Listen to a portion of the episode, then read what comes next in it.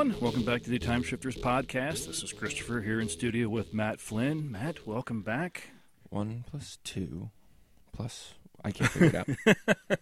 still, still hung still up on trying to figure it out. Still trying to figure out the clue. Yeah. Uh, welcome back. We've got a, another fun episode here. We've got a little bit more up front than I think we do actually discussing the movie today because there's been a lot of little bit of news and there's um, some events and we've we've seen some films here recently. Some of the ones that we were looking forward to. So we got a lot of stuff to talk about. Before we get into all that, just re- want to remind everybody that you can subscribe to our podcast by visiting uh, iTunes, Stitcher Radio, or Google Play, and you can and you can, of course, go to timeshifterspodcast.com and listen to the show there. I encourage you to join our Facebook group and join in any discussions. That's a really great way to leave a little bit of feedback or uh, comment on any episodes that, as they as they post or any subjects we come up with.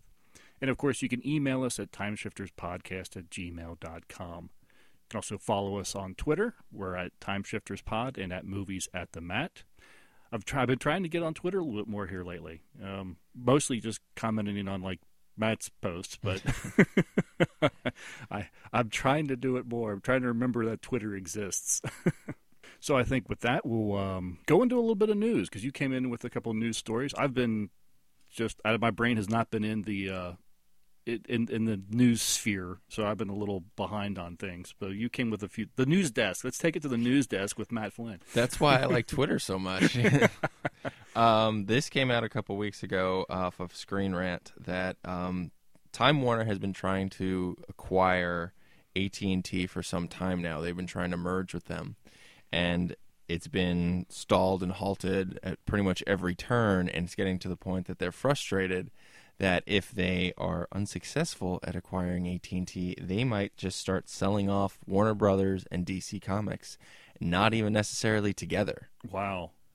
That well, god, if it gets literally chopped up, that would be I don't know, would you think that would almost be like a death knell to the DC movie universe? I kind of hope it is. with with the exception of of Gal Gadot, um, I don't really mind. I mean, it's been it's been a mess so far. If somebody wants to come along and just wipe the slate clean and start over, I, I almost feel like that's that's the better way to do it at this point. I mean, they keep trying to fix it in house and in universe and on the screen, and I'm just like, it's just messier. Yeah, well, we we shall see. I be surprised. I guess that's what the uh, I mean, do they figure that's what's costing them the most money? I guess, and would get rid of them probably. I to mean, try to stem the uh, stem the, the, the flow. I guess. Yeah, of, I mean, money. Because uh, when you're making movies and you're sitting there going, "Wow, to make a profit, we have to make a billion dollars." Like, you're not yeah. doing it right. Yeah. You know, it should be that hey, if we just double what the budget was, then that should be our profit. I wonder what the profit margin is in the comic book world nowadays. I think it all depends on the overall budget. I think it depends on uh, your marketing. Mm-hmm. You know, because like a movie like Deadpool had quite a bit of marketing, but it had really subtle marketing. It just had like a few billboards here and there, and it was able to make its money back really quick. I wasn't even talking about the film. I'm talking about actual comic books. Oh, oh comic books themselves. The, the, comic book side, yeah, the comic book side of it. I I wonder how much of a money suck that is, or does that make them money still? But how much money and how how small of a profit margin does it have to go before they go? It's just not worth it anymore. Uh, I don't. I've never looked at the numbers, but I follow a lot of comic book people on Twitter, and what I hear a lot of them say is that sales are actually kind of like they fluctuate like they always sure, do. Sure. Um, but that it is still profitable. Otherwise, you know, they wouldn't be there. They they'd be out of work um, and that a lot of them also, you know, that's why you kind of see, oh, we're we're starting this run of fill in the hero's name, and then eight months later it gets canceled. You know, if that thing's not turning the profit that they want, then that's when they cut it. Obviously, I know that it fluctuates. I mean, you know, there was a time, well, obviously back in the 50s, 60s, it was kind of like the, a heyday of comics, and then they kind of fell a little bit through the 70s, even a little bit into the 80s. 90s was kind of a resurgence, but then you got a lot of crap comics yeah. through the 90s. Um, unfortunately, that's when I was collecting, so I have a whole lot of 90s comics that nobody wants. And I was just curious because yeah, now with the uh, the films being as popular, I wonder, you know, does that does that actually create a um, a want for comics? Do kids, do people go and buy the comics after having seen the films, even though one may not be related to another? I feel like they do because I know there's like a big push now to make the comics look more like the movies. So you've got like the the Marvel Cinematic Universe, which is great and everybody loves it. So they kind of got rid of the X Men from Marvel Comics. Gotcha. Interesting. Yeah, I, today's audience and th- with today's market, I, I would think you'd have to do that. You'd have to tie it in and try to, because yeah, now it's not. It used to be, you know, you make a movie, you tried to envision the characters, and now it seems to be the other way other way around. The movies just go and they do their thing, and then leave everyone else to go back and Catch retro. up. yeah, yeah, very interesting. So, any what else you got there? Well, even though I was just saying that I wouldn't mind if the uh, DC universe got you know restructured and just scrapped and started over. Um, off of Twitter, John Francis Daly tweeted out, "It's happening." with a GIF of the Flash running, and he and his partner Jonathan Goldstein are apparently going to be the directors of 2020's Flashpoint, the Flash movie. Interesting. And these guys are notable. Probably most recent notable work is they were the writers on um, Spider-Man: Homecoming. Oh, well, there you go. So they're definitely talented. Yeah. Um, they have an eye for you know comic book movies. Um, the Flash is was one of the few funny characters coming out of the Justice League Mhm. movie, and it felt natural. It didn't feel like, hey, let's just kind of squeeze a joke out of Batman. It's like, Batman's not funny. uh, so it, it worked for, for the Flash character, and you know I like what they wrote in Spider-Man: Homecoming. I don't really know them as directors; they don't have a lot of credits to their name for that. But considering I think this movie is now on its third set of directors, Uh-huh. We'll see. Yeah, we'll see. And I take it they'll continue th- with the casting. They'll keep the same guy that they had in the Justice League Yep. film. All right. Mhm.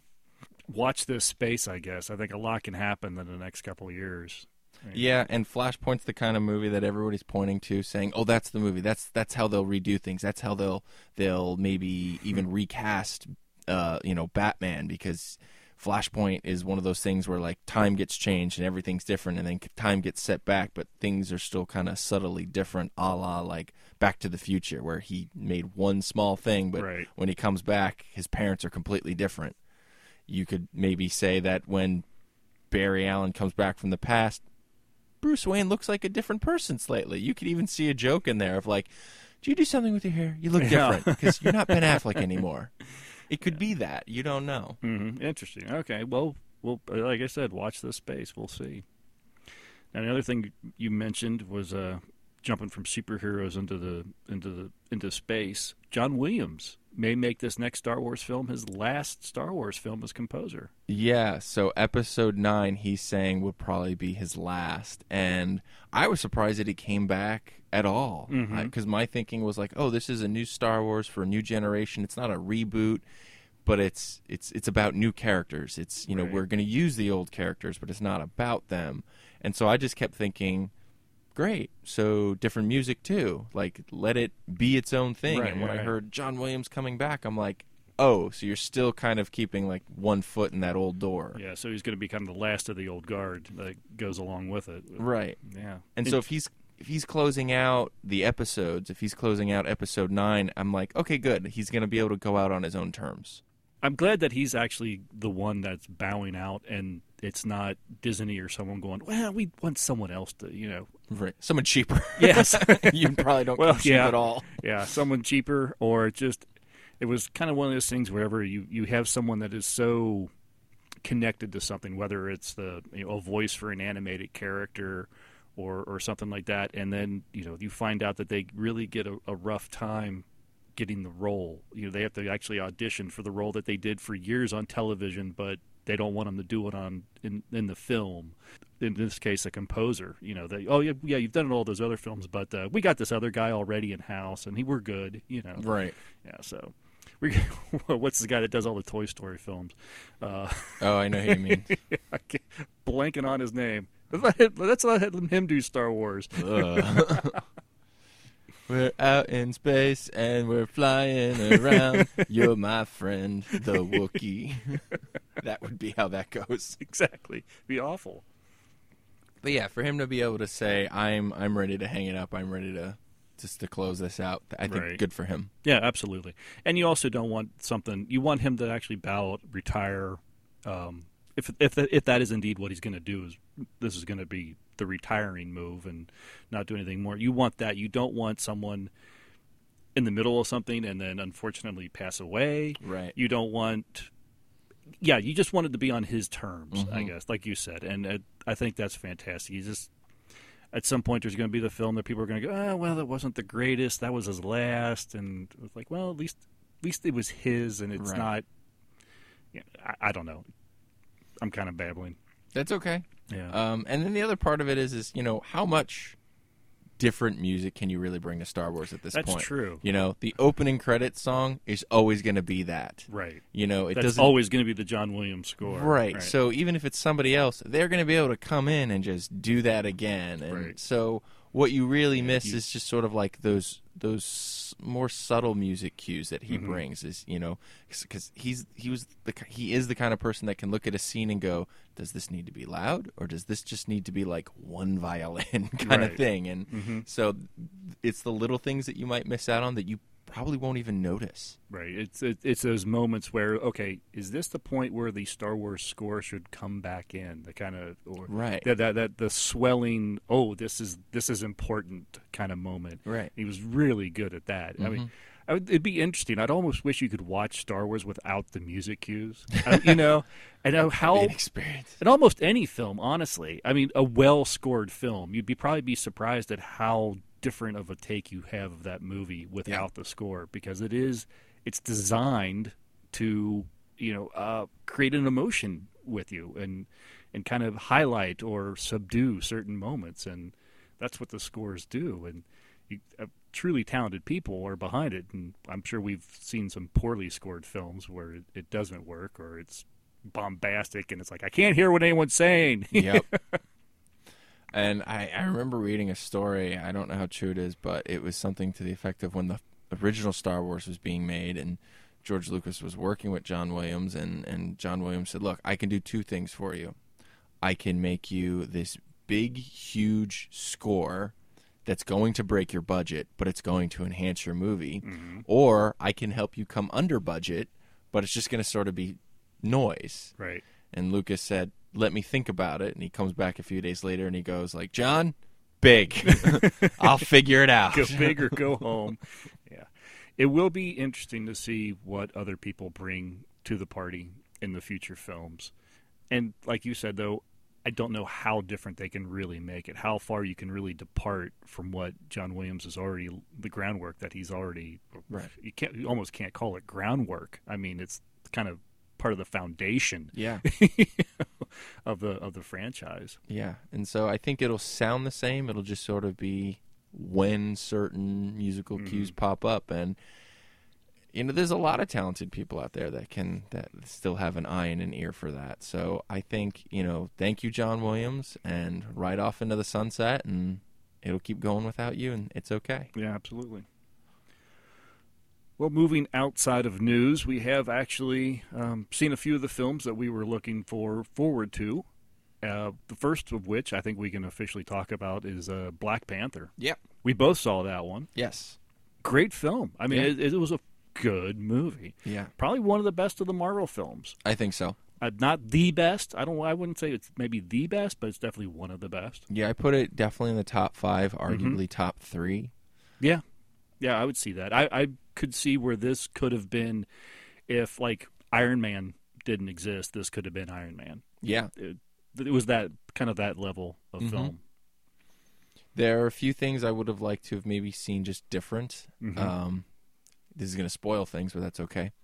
Um, I think now that we're by the time this airs, we're going to be what two, three months since it premiered. So I yeah. think So we're if safe. you haven't seen it, it's on you. it is time shifters. Yeah, So I would have. Lo- I really loved the motivation of Killmonger to be like that angry Yes. person and wanting more for his people and want you know representing a group of people.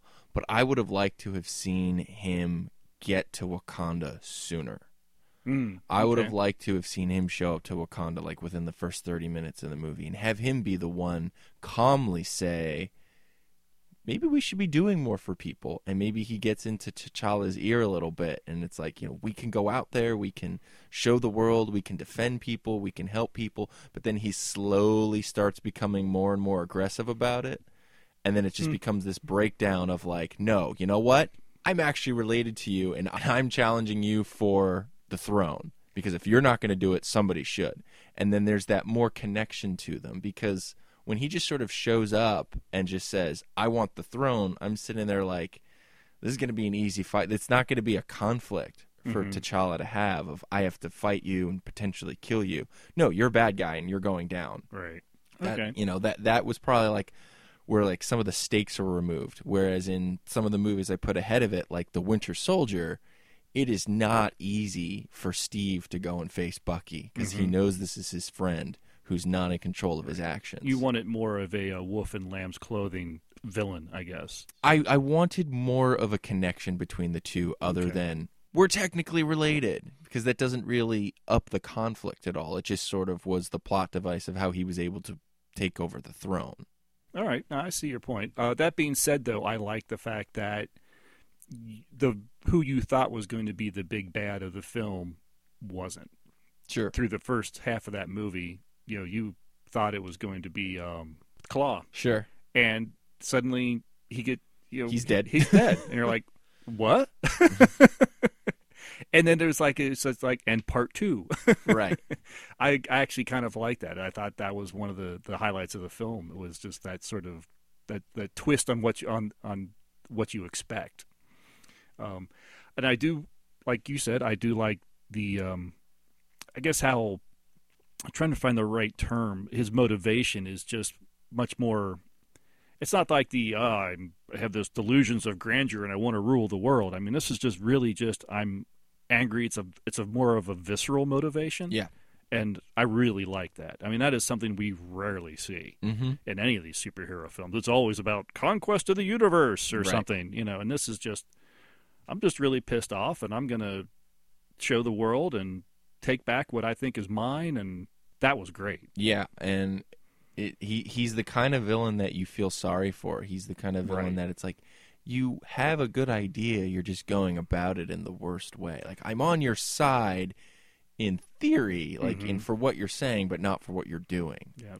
Fast forward though, that makes me that that leads me to the kind of the disappointing conclusion of this character. Right. I thought it was. I mean, in the, in the end, they just they kill him off. Yeah. I was like, well, at no point does anybody show any remorse for killing this guy. And that's why, why- I wanted that connection. exactly. I, there, there's even that the moment. There's the big fight, and you know, Black Panther gets the upper hand on him, and he stabs him in the heart, and he says, "Look, we might still be able to kill you." And the guy's like, "Well, I just be in chains," and Right. they're like, "Well, no. Why would you be in chains? You, why is there at no point did you know, Black Panther say, well, you know, I kind of agree with you, but I think you're just going about the wrong way. So Mhm. why don't you help? Right. Let's help me do it the right way." Right. That never happens. That conversation doesn't happen. It's like it's not even a, a kernel of a thought in anybody's head. And it's like, why wasn't that there? That's true. Like, yeah, why would he be in prison? Because technically everything he did followed the letter of the law. It did. He challenged the throne within his right. mm-hmm. He thought he won. Everybody thought he won. Right. And then when T'Challa showed back up, it's like, oh, the fight's continuing, like it should. Right. So yeah, I guess he didn't actually break any laws. For, Exactly. You know, as far as Wakanda's concerned, um, it's kind of everybody else who was breaking laws after they realized T'Challa was alive. A lot of them would be in prison. Yeah, that was another problem I had with the film. If he had to pick out problems or whatever, is there was a whole lot of wholesale uh, murder of their fellow countrymen Mhm. who were just following the orders of their new king, Right. and uh, that kind of sat. it did not sit well with me. I guess it was because when they realized the that T'Challa's alive, that the challenge has to continue, and they decided against that because I, I can't remember his name, but it was T'Challa's friend who is upset that his father's death hasn't been avenged, Mm-hmm. And so he's kind of holding that grudge, and he's using that grudge to lead his people into that into that battle. Right. But that's the connection. Like, imagine if that Mhm. was the big fight. Imagine if T'Challa had to fight him, and it's like, oh, you have to potentially die or kill your friend Mhm. over, you know, something that should have been resolved. You know, that wasn't even your fault. It was your father's fault, and you know, so if there was that level of connection between Killmonger and Black Panther, it, I think that ending would have just been really painful. Mm-hmm. No, absolutely. No, I agree. Uh, still, you know, issues aside, it was still a fantastic ride. Uh, It's just, it was fun. You know, there was humor where there needed to be humor. Yeah. Um, some great action uh, sequences. Even the CGI was pretty good. Mm-hmm. I think there's only really a few moments where you could really go, woof, CGI. You know? Yeah, that final fight looked a Yes. little rushed. Yeah, it did. It did. And there was a lot of people, a lot of bodies that they had to render, and there was a there was a few times where they looked a little toonish Mhm. every now and again. Overall, it's just a great film, and the cast is just Oh, yeah. phenomenal. Yes, Um, no weak links. absolutely not. The uh, the woman that plays his uh, sister, She's great. oh, she her character is honestly Give her her own movie. yeah, she was my favorite character. Yes, she was too. my absolute favorite character in the entire film. yeah, Fantastic. I, put on Twitter. Okay, great. After that, when do we get her, uh, the woman that leads the army, with uh, Black Widow and and and Scarlet Witch to have their own female Yes. team up movie? I want that movie and put in a DC's cameo, DC's cameo of talking Jessica about- Jones. DC's talking about doing an all female film. Marvel should do the same thing, and here's your women. You only know? have ten years worth of female characters that you've built up. yeah, absolutely fantastic. She was everything she did. Her the the amount of um, enjoyment she had in everything that was Mhm. you know it's just it, that and that was almost infectious because you actually kind of got it when she got excited. You got excited. Yes. it was very cool, and they played off together so well. It was a very natural brother sister feel to it. Like Yes. you could tell they grew up together. They would get under each other's skin. They knew how to push each other's buttons. It it was perfect. And actually, I could say that to the whole cast. You really you you felt like these people had known each other their whole lives. Yeah. I mean, they would that kind of connection between all the characters was really impressive. And a lot of that, I think, has to go to you know a the writing and of course the directing too. Yes. Uh, just phenomenal on all on all counts. Yeah, Ryan Coogler is a phenomenal director. I know he's worked with Michael B. Jordan before. I think they're working on another movie in a little bit. Mm-hmm. So yeah, um, excellent work all around. A movie I did not get to see. You just recently saw. We're going to go ahead and talk about it now. Wrinkle in Time. Yeah. So every time a But trailer... you're a boy. You sure you wanted to see that? oh my god, that tweet you you. Oh, you who, saw who that Was, one? who was it? I can't tweeted- remember her name. Yeah, it was about the, the the poster poster. because it was all women and it had pastel colors. And don't little don't they want little boys to see this? Yeah. Why Yeah, are you I- saying that? I said that that tweet was so dumb. I thought it was parody, and it turns out she was just an idiot. Mhm. I don't remember her name, and even if I did, I wouldn't want to put it on air. yeah. Um, yeah, that was that was terrible. But no, I was excited to see. Well, not excited because every I was excited when I first heard about it, and every time a new trailer came out, I got less excited because the trailers kept telling me less and less about the movie, and they just kept showing, "Is doesn't this look nice? Doesn't that look nice?" That unfortunately, that's what the movie is really? yeah it it really it cuts a lot of meat off the bones it felt rushed um, it felt clunky They were pacing issues um, they kept shoehorning things in from the book but also cutting a lot of things out from the book. It really felt as though that if you didn't just read the book or have a strong memory of it you weren't going to be able to follow it very well and i don't have that strong a memory of Right. it um, it does not set up like it doesn't definitively set up a next movie. You could see yeah they could have another adventure but it doesn't end like the book does on a clear cliffhanger. It ends resolved. Hmm. But it just it just sort of had things in it. It was like because it was in the book. And okay so like the whole sequence when they fly on uh, mrs what's its back doesn't really serve a purpose in the movie. They did it because it was in the book though. Uh huh.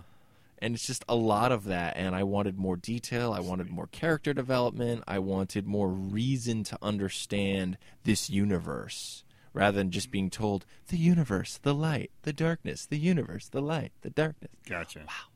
I probably have even less of a memory of the book than you do, uh, so yeah, I'm really wondering if this is just would just be a uh, it's a collection a mind scenes. trip for me. Yeah. it's not even a mind trip. Like I've seen movies like that where it's like this is beautiful and there's not much to it, but it's at least fun to look at. This was just it was scene after scene of pretty planet after pretty planet. You and- felt like you were just watching a prolonged screensaver. yeah, Yeah. pretty much. You know, it looked nice, but you, you're not telling me anything about it. You're not taking me through anything. Like, and for the characters, I think it only takes a few hours for them to get through everything. Hmm. Uh, that's a little disappointing. I was hoping that this would be sort of the uh, the quiet one that you know maybe doesn't look. I don't know, but oh, that was fantastic. Uh, doesn't sound like that's the case. Unfortunately, not not in my opinion. And I uh, I avoided all reviews for it when I went and saw it. And then when I came back and checked out the reviews, I'm not alone in this thinking. It's got like a three and a half out of ten on IMDb. It's at like 42 percent on Rotten Tomatoes. So a lot of people are kind of feeling the same thing that it really just lacks detail. And yeah, that was that was just kind of what I kept thinking. Like there needs to be a lot more to this. It either needed to be half an hour longer or it needed to be like two one and a half hour movies because it's not a long book but it's a dense book Sure, sure. and they kind of glossed over a lot of things No, that's or skipped it altogether Well, I'll probably skip this in the theater though, um, but it'll. I'll probably still. It'll be a watch at home video, I think, for me, and uh, we'll we'll see if my opinion is any, you know the same or or different or worse or. yeah have you uh, avoided reviews and stuff of the uh, Red Sparrow? the, I've, I've avoided like reading them but i have heard not good things in an overall sense i'll Mhm. probably still go see it because i try to see everything that i want to see Right. especially having MoviePass allowing me to do that it's just a matter of can i get it to it before it comes out of theaters Make sure you s- schedule plenty of time because apparently it's almost three hours long. That's fine. I'll go like on a Monday at one o'clock or something. Okay, that's the one of the big criticisms. I, I haven't read a lot. I did listen to a podcast of uh, where they they reviewed it, and uh, they thought that had they trimmed it down to a 90 minute, they would have had a spectacular film. Sure. So they really had an issue with the length because they just felt there wasn't enough there to warrant the uh, two hours and 40 minutes. I think it is Wow. something like that. I think that's what they said. So, so yeah, um, yeah, that might be one that I'll still again won't do the theater. I'll probably at this point not for two and three hours. that's going to be a home video, maybe split between a couple nights, Sure. or maybe uh, you know, there's always the. Uh, they released a home video. You always see like the extended cut. Maybe they'll have the uh, the a abbreviated, half hour, the abridged. the Cliff Notes version of a movie. Yeah, so we'll see. Reviews, though, uh, despite the length of the film, were very positive for Jennifer uh, Jennifer Lawrence. Yeah. Uh, they definitely thought that she was fantastic, and they felt it was her film. I mean, Sure. she was making statements throughout the film, kind of with everything that's kind of gone on in her life and her Mhm. friends' lives and everything. And so, but they are concerned that that will be lost because of the uh, Everything else. Yeah. everything else, less than favorable reviews and the time and everything. So definitely makes me want to kind of see it for myself, I guess, for my to get my own take on it. But it's going to have to wait. Anything else that you got to see that we looked forward to? Not yet. Okay. I have not. You know, I haven't uh, had a chance to get out and see anything else. Um, not for lack of wanting, but because uh, Annihilation is definitely. I may be out of theaters now. I may No, admit- it's still in. Is it okay? Yeah. Good. I afraid I might have missed that. Weekends have just been kind of full here lately, Sure. and um, it, it's tough to find the, the time I want to do the uh, the matinees or something to just you know cut the cost down a little bit and Right. the crowds. So, uh, so I haven't had a, the weekends have been full, so I haven't had a, a lot of chance. Speaking of full weekends, uh, yesterday I went down to Lexington to the Lexington Comic and Toy Con. Had a um, mediocre time. Oh, bummer.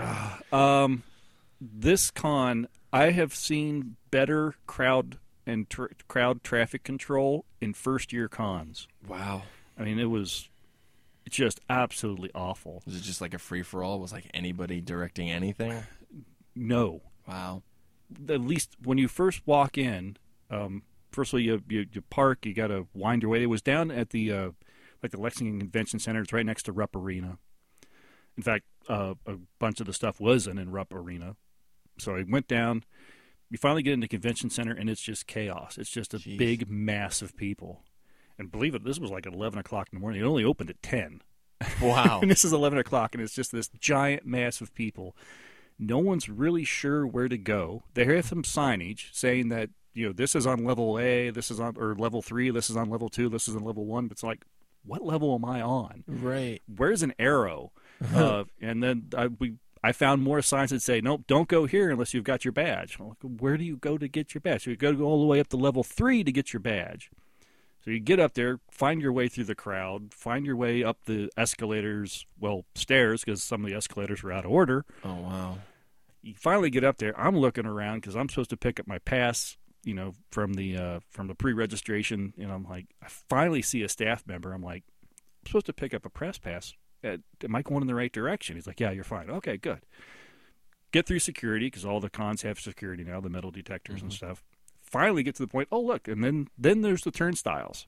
You know, the actual back Yeah. and forth, back and forth, back and forth, which you just walk through because the massive crowd is outside. it's just like you don't even need the turnstiles. So if a back and forth, back and forth, back and forth, back and forth, back and forth, you, know, you have to feel like you have to walk a mile to get Uh-huh. through the turnstiles to get to this to the registration booth. Finally, got my pass. Back, uh, and I have a room up on the third floor with a couple uh, couple artists, um, maybe a, an author or something, few vendors, whatever. But the main floor is down on the second level. So fine, go back down there. More security, got to go through that. Then we get to the main floor, and okay, it's a con. I get it. It's the exhibitor floor. It's going to be crowded. That's fine. I don't have a problem with that crowd. The issue I have is they had the main exhibitor floor, and then connected to that is Rupp Arena. And to get there, you have to go through a uh, effectively a service hallway, which is a big hallway. Don't get, I'm not saying it's small. It's probably you know the big like oversized. You've been convention Yeah. centers, the big oversized garage doors where they Mhm. can so they pull in the trucks and equipment and Right. whatever. So it's that size. The hallway's maybe twenty yards long, and then within this hallway, everyone has to funnel to get into the arena, or funnel out to get out of the arena. In the middle of the hallway is a little offshoot room where they have all the photo ops. So you have one, two, three, four. I mean, you have effectively like six flows, you know, traffic flows all going through this hallway. Wow. And the best they got is someone on a loudspeaker going, stay to the right and keep moving. really? That's all you got? Jeez. It was horrendous. I mean, I, I, mean, I've, as the day went on, it got a little easier because the crowds went down a little Sure. bit. And, you know, Friday was supposedly a lot easier, but then most of the celebrities weren't even there on Friday. Right. And I'm sure Sunday was probably even a little easier for just lower attendance numbers. But on Saturday, in the highlight of the, you know, the thick of it, it was it was maddening. Uh, It was really rough. Yeah, I I have read different things, different horror stories about how like you know some cons are just so like mismanaged and whatnot, and I, I'm always like, have you ever been to one? Like the people who run that one, like terrible one. Like, did you go to one? Did you talk to anybody? Did you ask about the do's and don'ts, or did you just think, hey, I can do that? Throw a bunch of stuff in a big room and it'll take care of itself. no, it won't. Well, I, obviously, I wasn't the only one that was disappointed with these, you know, these this Sure. log jam. I talked to a couple of the other attendees, and uh, one young man I talked to, this is like the third time he'd been there, and said this was the worst that he's ever seen. And I was asking, I was like, so, well, what's changed? Is it, do you think it's just better attended this year? Is it the amount of exhibitors, the amount of guests? And he's like, yes. Mm. Honestly, it was a little bit of everything. They had so many guests um, disappointing a number of comic guests. I mean, comic is in the name of your con, Sure. and they had maybe a dozen comic guests, and they probably had two dozen actual like media celebrities, including some big names like Chuck Norris. Oh wow. and uh, Billy Dee Williams, uh, John Berryman. You know, Oh wow, big didn't know he draw there. Yeah, big draw names, and then throw on uh, Jonathan Frakes, uh, Kevin Sorbo, um, uh, what's her name, uh, Tara. Does Tara vo- Strong? Tara Strong. Okay, A few other voice actors. They had a whole section. They had like four or five uh, old uh, uh, WWE wrestlers, um, you know, down there. I mean, they they played to a lot of a lot of yeah. fandoms. Uh, all at- and then of course the exhibitors, lots of toy sellers, lots of artists. Actually, some really great artists. That's gotten to be my big thing when I go to these cons. Is I like just looking at all the artwork, and then obviously some authors and stuff. So they were playing to a lot of different fandom, and everybody of every everybody came too big. and it was it it was I mean believe it, it was a huge amount of space and they were actually too big for the space. Sure. Uh, so so yeah, just based on crowds, it's just you know, if I ever go again, yeah, I'll go on a Sunday morning. After everything's gone and all Yeah. the good stuff's been bought, hmm but at least you'll have some elbow room. exactly. Yeah, you did. You felt like sort of like a uh, just going with the flow. You're just, and then if you tried to go anywhere else that wasn't in that direction, you were like you went from you turned into a trout or a salmon swimming upstream, and uh, it was it was a little rough. Trying to get anywhere near the celebs was almost impossible just because of the crowds. I wasn't going to sit there and wait in all the lines to find out that they oh they weren't doing interviews or anything. So didn't really come out uh, with anything other than a few photos. Um, I did buy a game while Okay. I was there. This game created by Hairbrain Design. They did a they created their own little trivia game called Shit for Brains. it's just a it's My just kind of game. it's just a trivia game. Um, it's a pretty simple play. You know, they recommend you know two or more teams.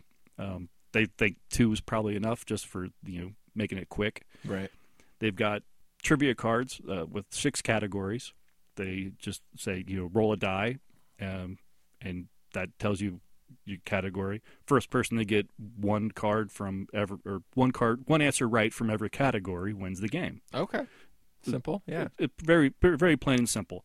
Then they, they they suggest other a couple other variations that you can play and you know whatever, and they make it fun. But um, if you want to just give you an idea of the, the the questions, just number one through six. Three. So that would be we'll we'll say that that is uh, crime and death is the category. Good luck, me. Yeah. Pol Pot's Khmer Rouge movement in Cambodia. People wearing what nerdy accoutrement were murdered as it signified being an academic and or intellectual. Can I phone a friend? I have no idea. That'd be eyeglasses. Okay. The other categories here are uh, America, America. drugs, man, nature calls, and sexy time, and bodily functions. Okay. All right. Just let's see what other. That that first one almost seems out of place with the rest of them. It does a little bit. Let's see what the, the card I have in my hand here. Sad state of affairs. Which southern U.S. state is so often ranked dead last in standard of living metrics and standard of living metrics that other low ranking states have adopted the phrase "Thank God for Arkansas? Mississippi"? Oh. Took a shot at Arkansas. Yeah, yeah. But yeah, so it uh, just it. I just saw it. I, I saw some of the the, the trivia, the, the questions that it was asking. I thought that just sounds like that would be kind of fun to play Yeah. with. Um, we've got a uh, coworker that's got like just a uh, '80s trivia calendar, you know, daily trivia, and it's gotten gotten to be the thing. When everyone gets there, she'll read the trivia. We'll see if we can get it. So I figured this not safe for work trivia game would be perfect to take to work. Yeah. Trivia games are fun. The one drawback is after a while you've memorized the answers. Sure. I mean, fortunately, they did. A, it's a pretty big box. Yeah. So it won't wear thin too quick. But yeah, Mhm. eventually you Eventually you just have you to know what the answers are. Yeah, exactly. But yeah, anyway, uh, Hairbrain Design. Look it up. Shit for brains. Uh, they have a lot of really weird kind of stuff, but they, it was a fun booth. So might want to check those check those guys out. Very good. We did get a letter from uh, Peter Quint. You've actually he asked this actually on the Facebook group, and you and you uh, actually answered it there. But um, I just give you a chance to do it on the podcast. he says, uh, Chris and Matt, I wanted to be cool like Floyd and send an email. he asked about uh, Batman and Harley Quinn. He said he just finished it and he was wondering uh, our opinions. His thoughts are mixed. While as an adult, I know that's always in debate. I found it very funny and genuinely laughed out loud a number of times. However, being PG 13, it's clearly not made for kids. My hope is that there are enough kid friendly versions of the Marvel DC universes that parents have a variety of choices, and films like this one can be shelved until a later time. So, thanks for all your hard work. So yeah, you kind of answered this on the uh, on the group. You've not seen it. I've not seen it. I actually saw some trailers and thought interesting enough that I kind of wanted to check it out. Yeah. Um, I'm kind of waiting to see if it eventually will go to Prime so I can watch it for free. Um, I've seen different clips of it, and what I said on the group was just those clips did not inspire me to want to seek it out. It did. I didn't think they were bad. I just thought they were there. Um, and he's right that it definitely has more of a PG-13, less for kids, more for adults feel to it. There's this scene where Harley Quinn successfully seduces a handcuffed Nightwing. Mm-hmm. Um, weird. Yeah. um, I always thought that the animated universe struck that balance so well as perfectly safe for kids, but very deep for adults. Mhm. Like that's what Mask of the Phantasm does. And when you kind of skew to one side, you lose the other. And so what I saw was, is what was doing it. Even though I'm on the side it's skewing towards, you're kind of losing me because that's not what I'm in for. I'm in for something that walks that line, has something to say, but doesn't rely on being for adults to be entertaining. So in, in general, are you kind of I don't hate to use the word against, but kind of not a big fan of the idea of a PG thirteen animated film, particularly of- maybe with these characters of the of the well known Marvel or DC characters. I think it kind of depends where you like what gets it to PG-13 cuz one of my favorite animated movies is Batman Beyond Return of the Joker. And what made that PG-13 is there's just a couple of scenes that are incredibly violent. Um, there's like Robin, Tim Drake's Robin gets completely psychologically tortured and Right. turned into a mini Joker. That works. Mhm. That that I got really pulled into. Whereas something like Harley Quinn having sex with Nightwing, that just seems like it was somebody's fantasy that they put into a movie, Mm-hmm. and I don't get it. Okay. Yep. No. Fair enough. All right. I just wanted to get your opinion and get your opinion on that on the uh, the PG thirteen thing and everything here on the podcast. So hopefully Pete will uh, have his answer and uh, maybe eventually I'll get around to actually watching it myself. Sure. we'll go ahead and uh, take a little break here. We'll listen to a commercial for another podcast. When we get back, we're going to talk about 1976's Murder by Death.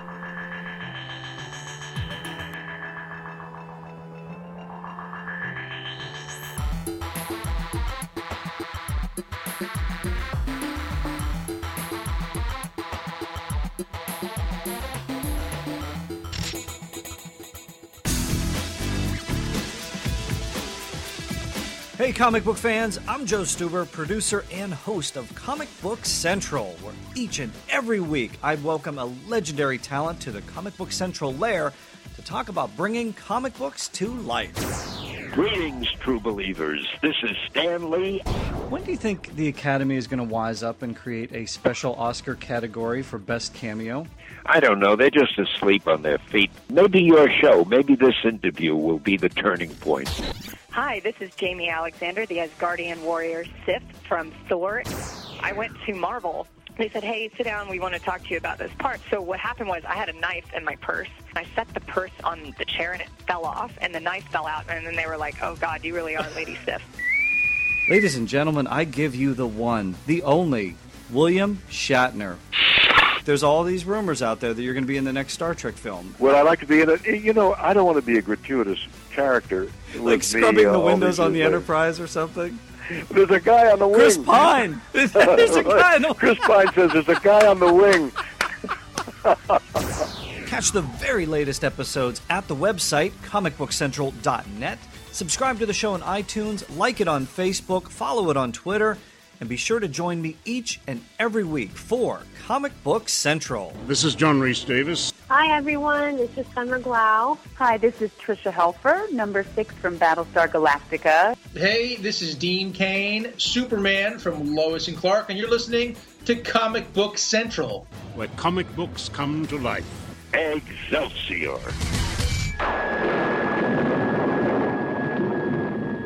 I don't feel good about this. There's a number on the wall for all of us, Angel. Neil Simon's Murder by Death. Meanwhile, a short, sinister man who looks exactly like Truman Capote is preparing a diabolical weekend for the greatest detectives in the world. Sidney Wang. Don't I think, Pop? Perfect place for a murder. Conversation uh, like a television set on honeymoon. Unnecessary. Dick and Dora Charleston. Dear, would you walk around the other way? My leg tends to look like a tree in this fog. Sam Diamond. I think we picked ourselves a queer bird, Angel. Anything else? He has no pinkies. No pinkies? Jimmy Twain has only got eight fingers? No, no, he's got ten. He just doesn't have any pinkies. As we join them, our five clue persons and their faithful companions are trapped in a mysterious old mansion where a fiendishly ingenious crime is about to take place. The victim is here at this very table at this very moment. And so too, ladies and gentlemen, is the murderer. It's the most stupid theory I ever heard. One of us is a mad killer, and not to be trusted. I hope he knows how to stop that thing. Returning to the kitchen. Who are you? The blind butler encounters the dumb cook. Oh, you must be the new kitchen maid. And what has happened to the butler? The cook? Where's the cook? Two minutes to midnight.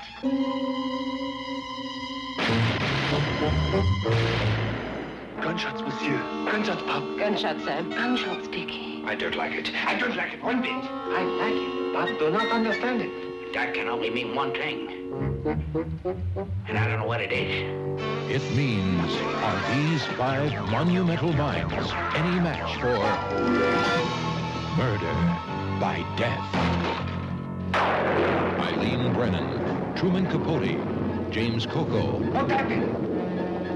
Peter Falk, Alec Guinness, Elsa Lanchester, The murderer is...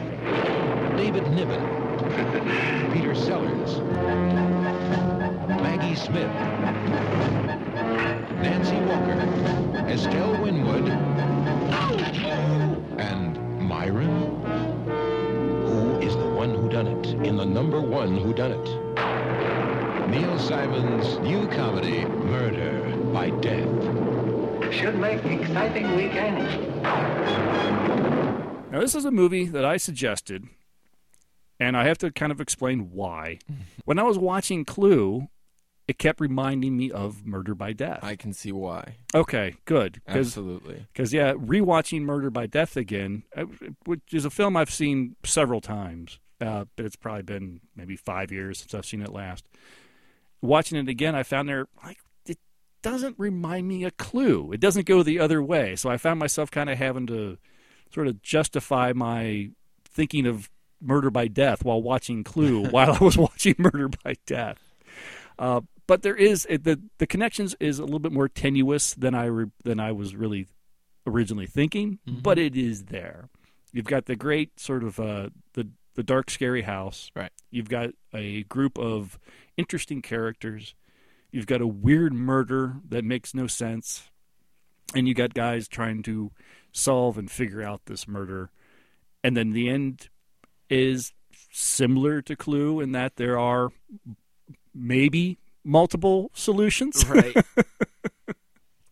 I think uh, this is the first time you've seen this one. Yes, this was the first watch for me, and right away I knew I was going to like it because I did when I saw written by Neil Simon. Yes. Never seen a movie based on his work that I didn't think was great. I'm a huge fan of The Odd Couple. Um, Mhm, A lot of other things he's done that I'm a fan of. So this, I was like, cool. I know I'm at least in for a good movie. And this was one too that apparently he was actually on set to Yeah. handle rewrites and stuff too. So Like it wasn't just it wasn't just something that he wrote and passed on its way. Right. Mhm. Yeah. He was like a big fan of this. Apparently, he was there for the table read, and it was so much fun for everybody that it, it sounded more like he was on set because he didn't want the fun to stop. Then it was just like, yeah, he was doing rewrites, he was doing his job, but I think he just wanted to keep that going for himself. So good for him.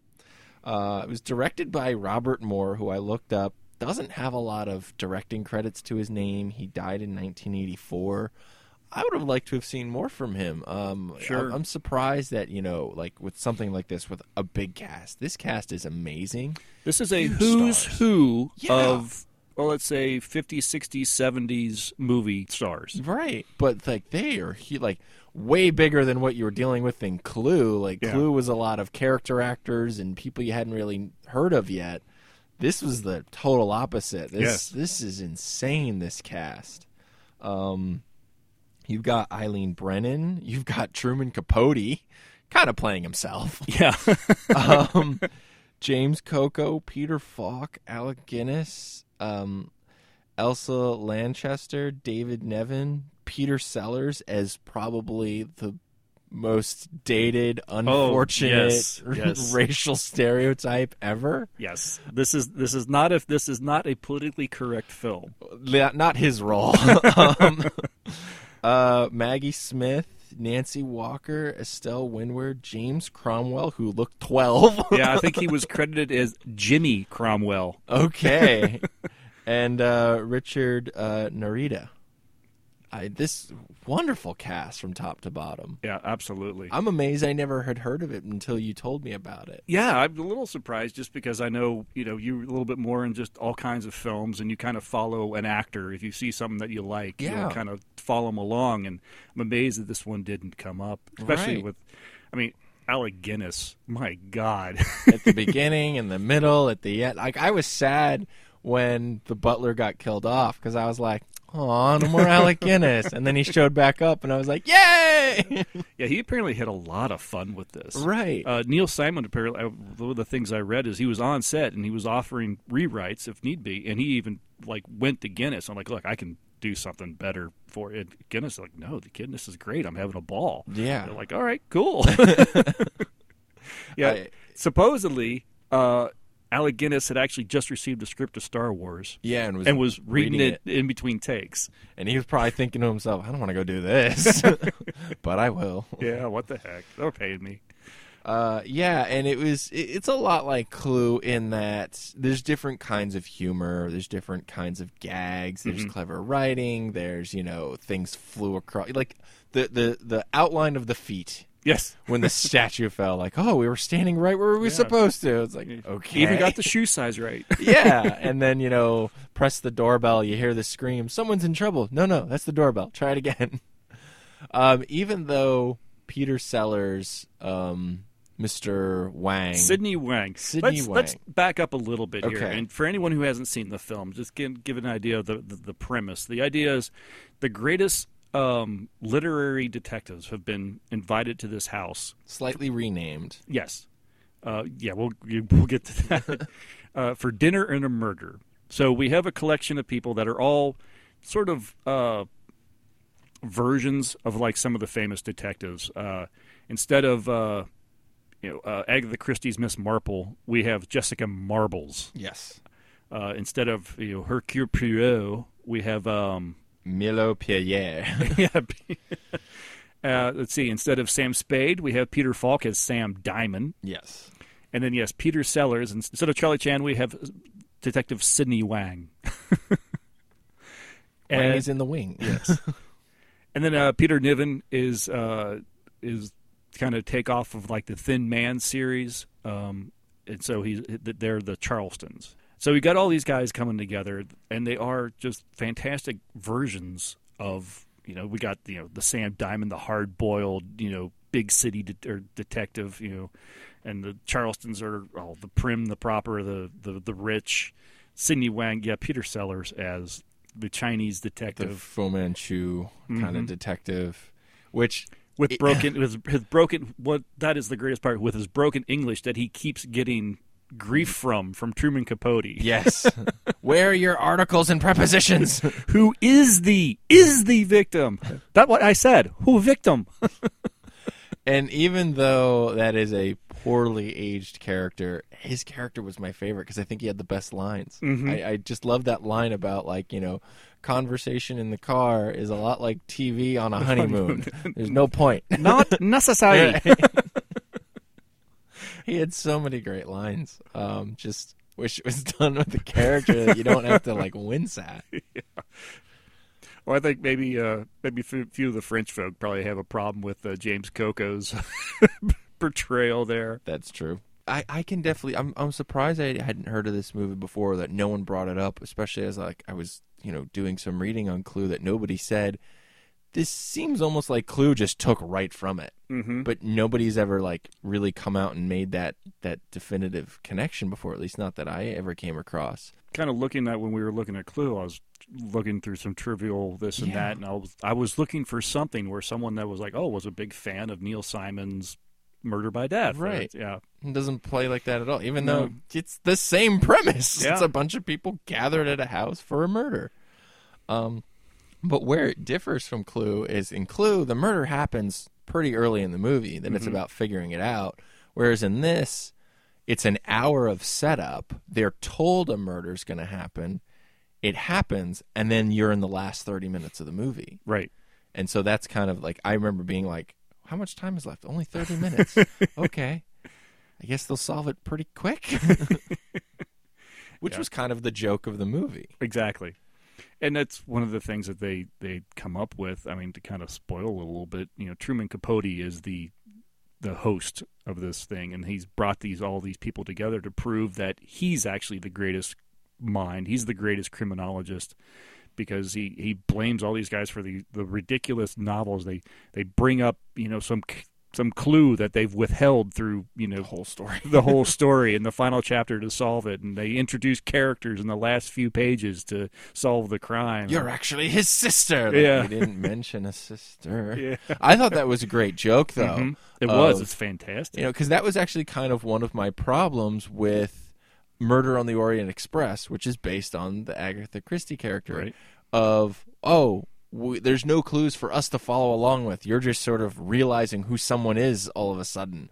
And that's what this movie was making fun of. It's Uh-huh. like, okay, that's kind of great. Yeah, it's a great. I, I think this is where the, this movie first came up in our conversations, and we were talking about spoof films. Yeah.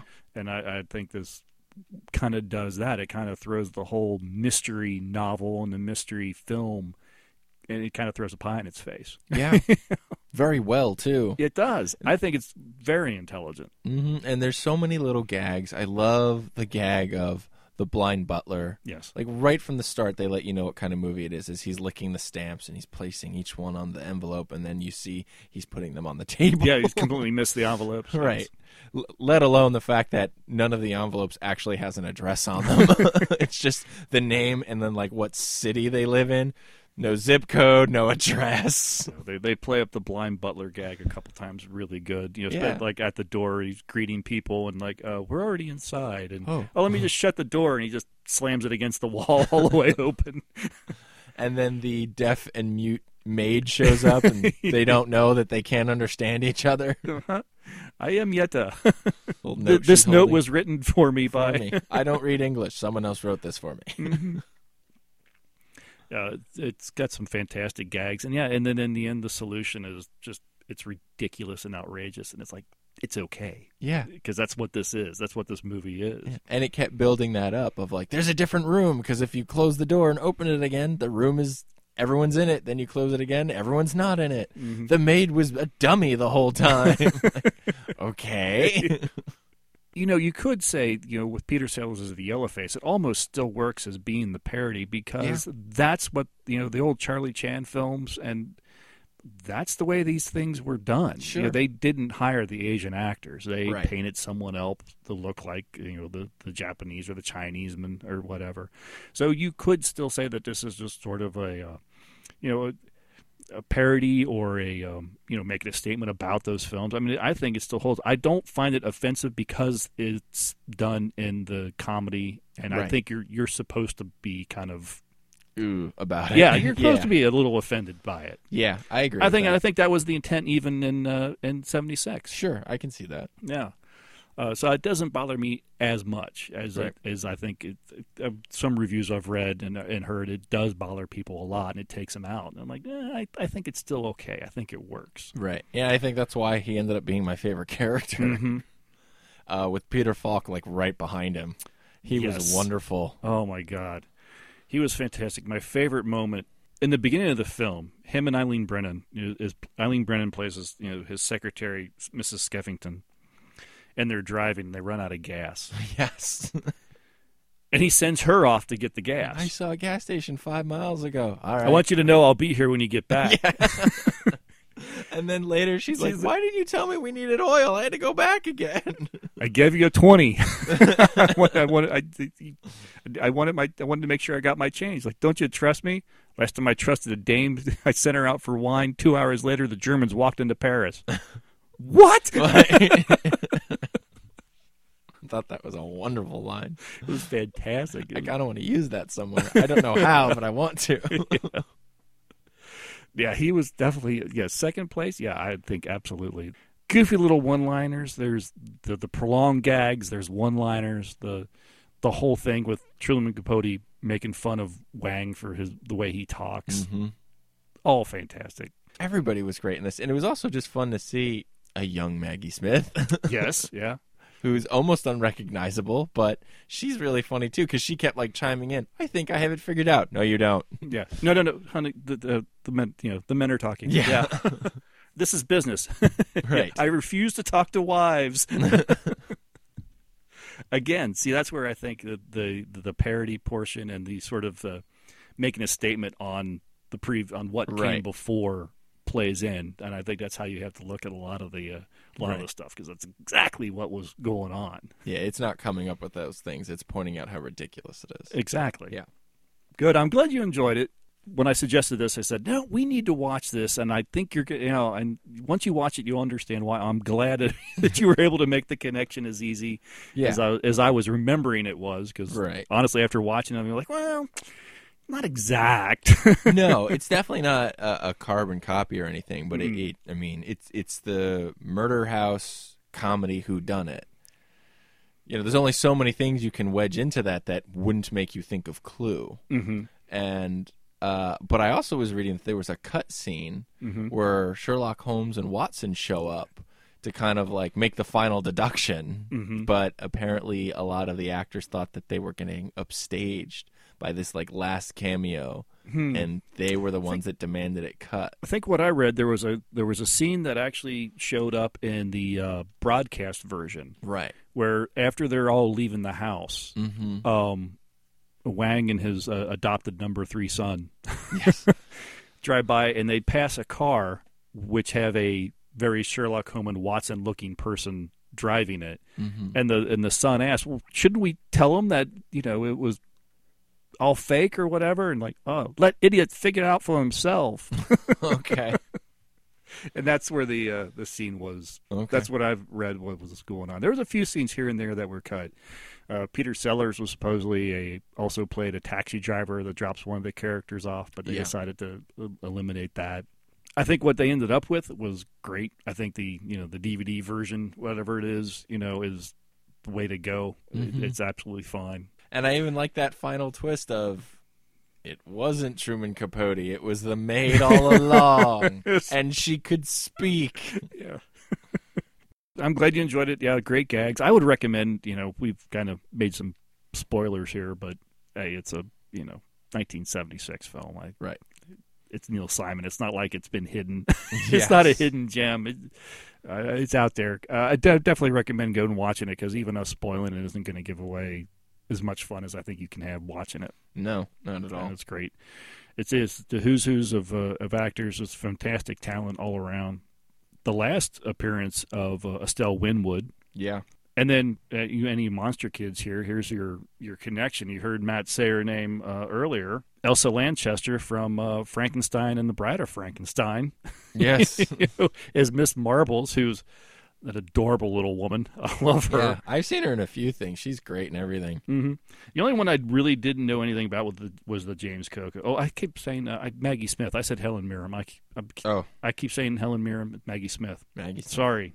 Yeah, James Coco is the only one I really wasn't familiar with. Yeah, everyone else is just fantastic. I mean, we got a couple Oscar winners in here. We got Dame. uh, just an incredible, incredible group of talent. Okay, folks, that's going to do it. Any feedback or anything, send it to timeshifterspodcast at gmail.com. Join us on the Facebook group uh, and follow us on Twitter. Again, that's uh, at timeshifterspod and at movies at the mat. Matt, thanks again for a fun conversation. Uh, we'll be back in a couple weeks. Until then, see you all later. Bye.